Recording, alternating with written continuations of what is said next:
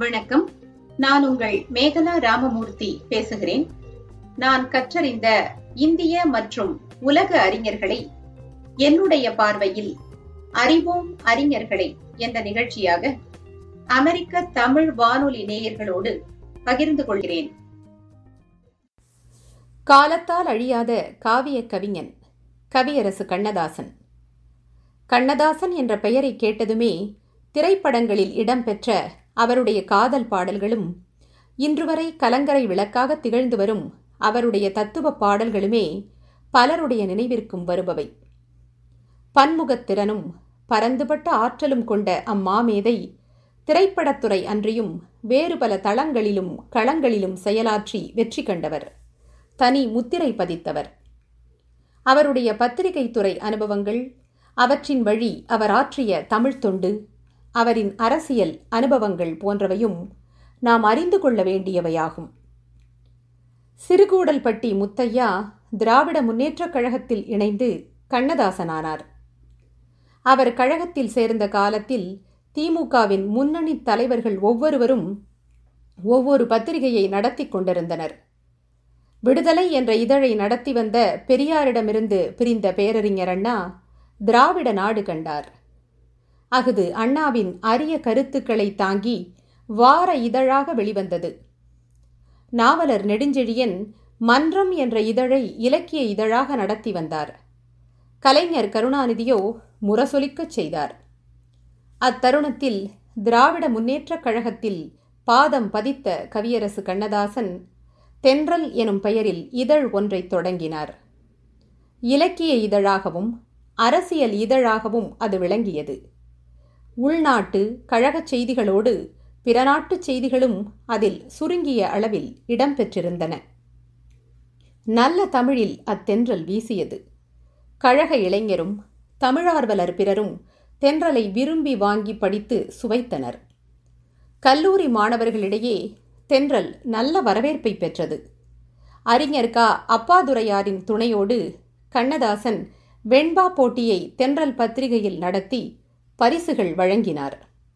வெண்பா போட்டியாலும் தென்றலின் சுவை மிகுந்த பிற பகுதிகளாலும் தமிழ் இளைஞர்களிடத்து தமிழ் பற்றும் தமிழின உணர்வும் மிக்கோங்கின. ஈழத் தமிழர் பற்றிய செய்திகளும் தென்றலில் தவறாது இடம்பெற்றன என்பது குறிப்பிடத்தக்கது. தென்றலை அடுத்து முல்லை என்ற இலக்கிய திங்களிதழும் கண்ணதாசனால் தொடங்கப்பட்டது. அவ்விதழ் அளவில் சிறியதாக இருந்தாலும் இலக்கிய வளர்ச்சிக்கு பெரும் பங்காற்றியது என்பதை யாரும் மறுக்க இயலாது. வரலாற்று சிறுகதைகளும் புனைகதைகளும் முல்லைக்கு மேலும் மனம் கூட்டின. திமுகவில் இணைந்திருந்த கவிஞரின் அரசியல் வாழ்வு நீண்ட நாள் நீடித்திருக்கவில்லை. சூழ்நிலை அவரை கழகத்து நின்றும் பிரித்தது. எனினும் அவருடைய கலை இலக்கிய பணிகள் தென்றலிலும் முல்லையிலும் தொடர்ந்த வண்ணம் இருந்தன. ஊழின் பெருவலியோ காலத்தின் கோலமோ யாமறியும் தென்றலையும் முல்லையையும் அவரால் தொடர்ந்து நடத்த இயலவில்லை. அதனால் தென்றல் ஓய்ந்தது முல்லையும் காய்ந்தது. இக்கட்டான இச்சூழலிலும் கவிஞரின் இலக்கிய நெஞ்சமும் கவிதை ஈடுபாடும் கொஞ்சமும் குறையவில்லை. அதன் விளைவே சில ஆண்டுகளுக்கு பின் மலர்ந்த கண்ணதாசன் எனும் இலக்கிய திங்களிதழ். போற்றுதலுக்கும் திறனாய்வுக்கும் உரிய சிறுகதைகள் பல அவ்விதழில் வெளிவந்தன. பிறரின் தரமான படைப்புகளோடு கவியரசரின் கருத்தோவியங்களும் இதழுக்கு அழகூட்டின. கண்ணதாசன் இதழில் இடம்பெற்ற பல சிறுகதைகள் கருத்தரங்குகள் பலவற்றில் மீள் வாசிப்பிற்கும் திறனாய்விற்கும் எடுத்துக்கொள்ளப்பட்டன வனவாசமும் மனவாசமும் கவிஞரின் உண்மை வாழ்வை புனைவின்றி வாசகர்களுக்கு புகன்றன. கவியரசு கண்ணதாசன் என்றுமே உண்மைகளை எடுத்துரைக்க தயங்கியவர் இல்லை அவற்றின் வெளிப்பாடே அவர் எழுதிய வனவாசமும் மனவாசமும். கவியரசரின் வாழ்வில் தொடர்ந்து பல சங்கடங்கள் ஏற்பட்டன. அரசியலிலிருந்து முற்றிலும் விலகாவிட்டாலும் கூட அவர் ஒதுங்கி இருக்கலானார். உண்மைகளையும் நன்மைகளையும் மட்டுமே ஆதரிப்பவரானார். அவர் பெரிதும் நம்பியிருந்த திரையுலகிலும் அவருக்கு சிக்கல்கள் ஏற்படத் தொடங்கின. எனினும் அவரது கவித்துவம் அனைத்து எதிர்ப்புகளையும் வென்று அவரை வாழ வைத்தது. பொருளாதார சிக்கல்களினால் கண்ணதாசன் இதழும் இடையிடையே தடைப்பட்டு வெளிவந்து இறுதியில் முற்றிலும் நின்றே போனது.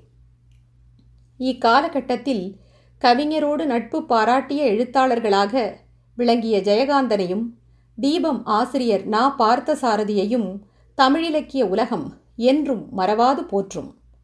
இவர்கள் மூவரும் அன்று எழுத்துலகில் திரிரத்தினங்களாக மும்மணிகளாக திகழ்ந்தனர் என்றே கூறலாம். கண்ணதாசன் திங்களிதழ் நின்ற பின்பும் கவியரசரின் எழுத்துப் பணி தொடர்ந்தது. கல்கியில் அவர் எழுதி வந்த சேரமான் காதலி என்ற வரலாற்று புதினம் அவருக்கு சாகித்ய அகாதமி விருதினை பெற்றுத்தந்தது பின்னர் அவர் எழுத்தின் சிந்தனையின் திசை மாறியது. அர்த்தமுள்ள இந்து மதம் என்ற பெயரில் பல தொகுதிகள் இந்து சமயத்தை எளிதாக விளக்கும் முறையில் வெளியாயின. வாசகர்களிடம் பேராதரவினை இந்நூல்கள் அவருக்கு பெற்று தந்தன. கண்ணனை பற்றி பல சிறு நூல்களை எழுதி வெளியிட்டார். ஆதிசங்கரின் கனகதாரா தோத்திரம் பொன்மழையாக புத்துரு பெற்றது. கவியரசரின் இலக்கிய படைப்புகளின் முடிமணியாக இன்றும் கருதப்படுவது கிறித்தவ பேரிலக்கியமான இயேசு காவியம். திரைத்துறையை பொறுத்தவரை கன்னியின் காதலி என்ற படத்தில் கலங்காதிரு மனமே உன் கனவெல்லாம் நனமாகும் ஒரு தினமே என்ற பாடல் மூலம் தம் திரையுலக வாழ்வை தொடங்கிய கண்ணதாசன் பாடல்கள் எழுதியதோடல்லாமல் சொந்த தயாரிப்பாகவும் திரைப்படங்கள் பல எடுத்தார். கழக கருத்துகளும் தேசிய கருத்துகளும் அவருடைய திரைப்படங்களில் இடம்பெற்றிருந்தன சிவகங்கை சீமை இரத்த திலகம் போன்றவை அவரது சிறந்த தயாரிப்புகளாகும். தெளிவுரை பத உரைகளின் தேவையின்றி எளிதில் எவரும் விளங்கிக் கொள்ளும் வகையில் திரைப்பாடல்களின் வழியே அன்றைய தமிழ் இலக்கியங்களான குறுந்தொகை கலித்தொகை கலிங்கத்து பரணி சித்தர் பாடல்கள் என்று அனைத்தையும் திரை இசையில் அள்ளிச் சொரிந்த பெருமைக்கு உரியவர் கவியரசு கண்ணதாசன். யாயும் நியாயும் யாராகியரோ? எந்தையும் நுந்தையும் எம்முறை கேளிர். யானும் நீயும் எவ்வழி அரிதும்? செம்புலப் பெயல் நீர் போல அன்புடை நெஞ்சம் தாம் கலந்தனவே என்ற செம்புல பெயல் நீராரின் குறுந்தொகை பாடலை நேற்று வரை நீ யாரோ நான் யாரோ? இன்று முதல் நீ வேறோ நான் வேறோ?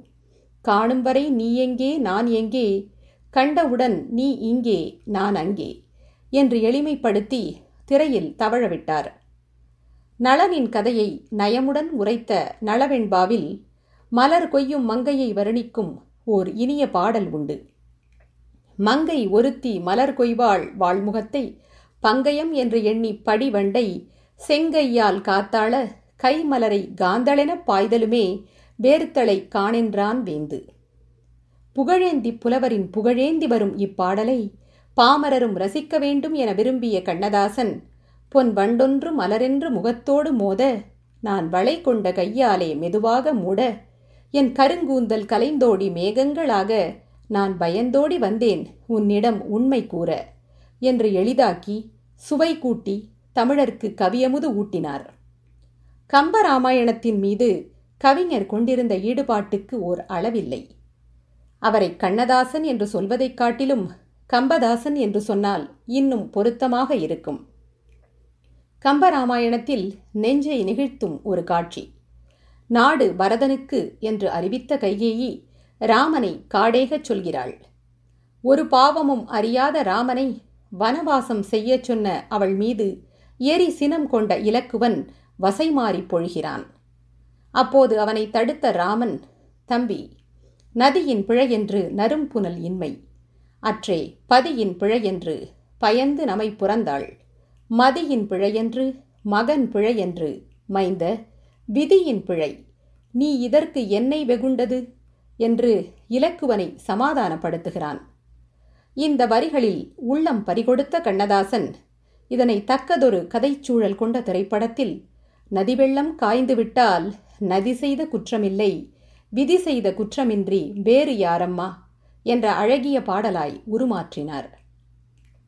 கவியரசரின் வாழ்க்கையை நாம் கண்ணுற்றால் நிழல் உலகத்தாரால் மட்டுமன்றி நிஜ உலகத்தாராலும் போற்றுதலுக்கும் தூற்றுதலுக்கும் ஆளானவர் அவர் என்பது விளங்கும். ஆனால் அது குறித்து அவர் கவலைப்படவில்லை. போற்றுவார் போற்றட்டும் புழுதிவாரி தூற்றுவார் தூற்றட்டும் தொடர்ந்து சொல்வேன். ஏற்றதொரு கருத்தை எனதுள்ளம் என்றால் எடுத்துரைப்பேன் எவர்வரினும் நில்லேன் அஞ்சேன் என்ற கருத்தில் சற்றும் பின்வாங்காது வாழ்ந்தார்.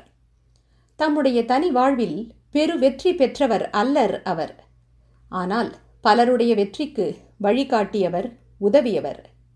குறை கண்டவிடத்து ஏசிய கவிஞர் நிறை கண்டவிடத்து யாரையும் போற்றவும் தயங்கினாரில்லை.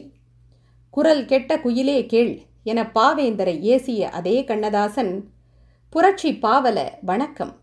ஏடெடுத்து கவியெழுத நினைக்கும் போதில் என் எதிரே நின்னுருவம் ஏறு போன்று பாடு தமிழ் என்றுரைக்க கேட்பேன். அந்த பத்தியிலே பன்னூறு கவிதை யாப்பேன். கூடலிரை பாண்டியன் போல் நிமிர்ந்து நிற்கும் குலத்தலைவா யான் கற்ற கல்வி கொஞ்சம். நாடெனையும் நோக்கும் வகை நான் வளர்ந்தேன். யாவும் உனை கற்றதனால் பெற்ற பேறு. இருபதுடன் பதினான்கு வயது சென்றும் இயல்பினில் யான் குழந்தை என அறிவாயன்றோ? என பாவேந்தர் புகழ் பாடுகிறார். தம்முடைய முப்பத்து நான்காம் வயதில் அவர் இயற்றிய இப்பாடல் அவருடைய குழந்தை உள்ளத்திற்கு சிறந்த சான்றாய் அமைகிறது. திரைப்பாடல்கள் அன்றி தம் தனி பாடல்களாலும் பெரும் புகழ் பெற்றவர் கண்ணதாசன். அவ்வகையில் அவருடைய அறிவுக்கும் அனுபவத்துக்கும் கட்டியம் கூறும் முத்திரை பாடல் இது. பிறப்பின் வருவது யாதெனக் கேட்டேன் பிறந்து பாரென இறைவன் பணித்தான். படிப்பெனச் சொல்வது யாதெனக் கேட்டேன் படித்து பாரென இறைவன் பணித்தான். அறிவெனச் சொல்வது யாதெனக் கேட்டேன் அறிந்து பாரென இறைவன் பணித்தான். அன்பெனப்படுவது என்னெனக் கேட்டேன் அழித்து பாரென இறைவன் பணித்தான். மனையாள் சுகமெனில் யாதெனக் கேட்டேன் மணந்து பாரென இறைவன் பணித்தான். பிள்ளை என்பது யாதெனக் கேட்டேன் பெற்றுப்பார் என இறைவன் பணித்தான். முதுமை என்பது யாதெனக் கேட்டேன் முதிர்ந்து பார் என இறைவன் பணித்தான். வறுமை என்பது என்னெனக் கேட்டேன் வாடி பார் என இறைவன் பணித்தான். இறப்பின் பின்னது ஏதெனக் கேட்டேன் இறந்து பார் என இறைவன் பணித்தான். அனுபவித்தேதான் அறிவது வாழ்வெனில் ஆண்டவனே நீ ஏன் எனக் கேட்டேன். ஆண்டவன் சற்றே அருகில் நெருங்கி அனுபவம் என்பதே நான் தான் என்றான். ஆண்டவன் என்றொருவன் வெளியில் இல்லை. நம் அனுபவங்களில்தான் அவன் வாழ்கிறான். என்றுரைக்கும் கவியரசரின் தீர்க்க தரிசனம் நம்மை மெய் சிலிர்க்க வைக்கிறது. அகவை ஐம்பதை தாண்டிய சில ஆண்டுகளில் அவசரமாக தம் பூ உலக வாழ்வை கவிவேந்தர் முடித்து கொண்டது தமிழர்களின் தவக்குறைவே. அவரின் மரணத்தை ஒட்டி கவிஞர் வாலி எழுதிய இரங்கற்பாயுது கண்ணதாசனே என் அன்பு நேசனே நீ தாடியில்லாத தாகூர் மீசையில்லாத பாரதி. சிறுகூடர் பட்டியில் சிற்றோடையாய் ஊற்றெடுத்து சிகாகோ நகரில் சங்கமித்த ஜீவநதியே. உனக்கு மூன்று தாரம் இருப்பினும் உன் மூலாதாரம் முத்தமிழே. திரைப்பாடல்கள் உன்னால் திவ்ய பிரபந்தங்களாயின. படக்கொட்டகைகள் உன்னால் பாடல் பெற்ற தலங்களாயின.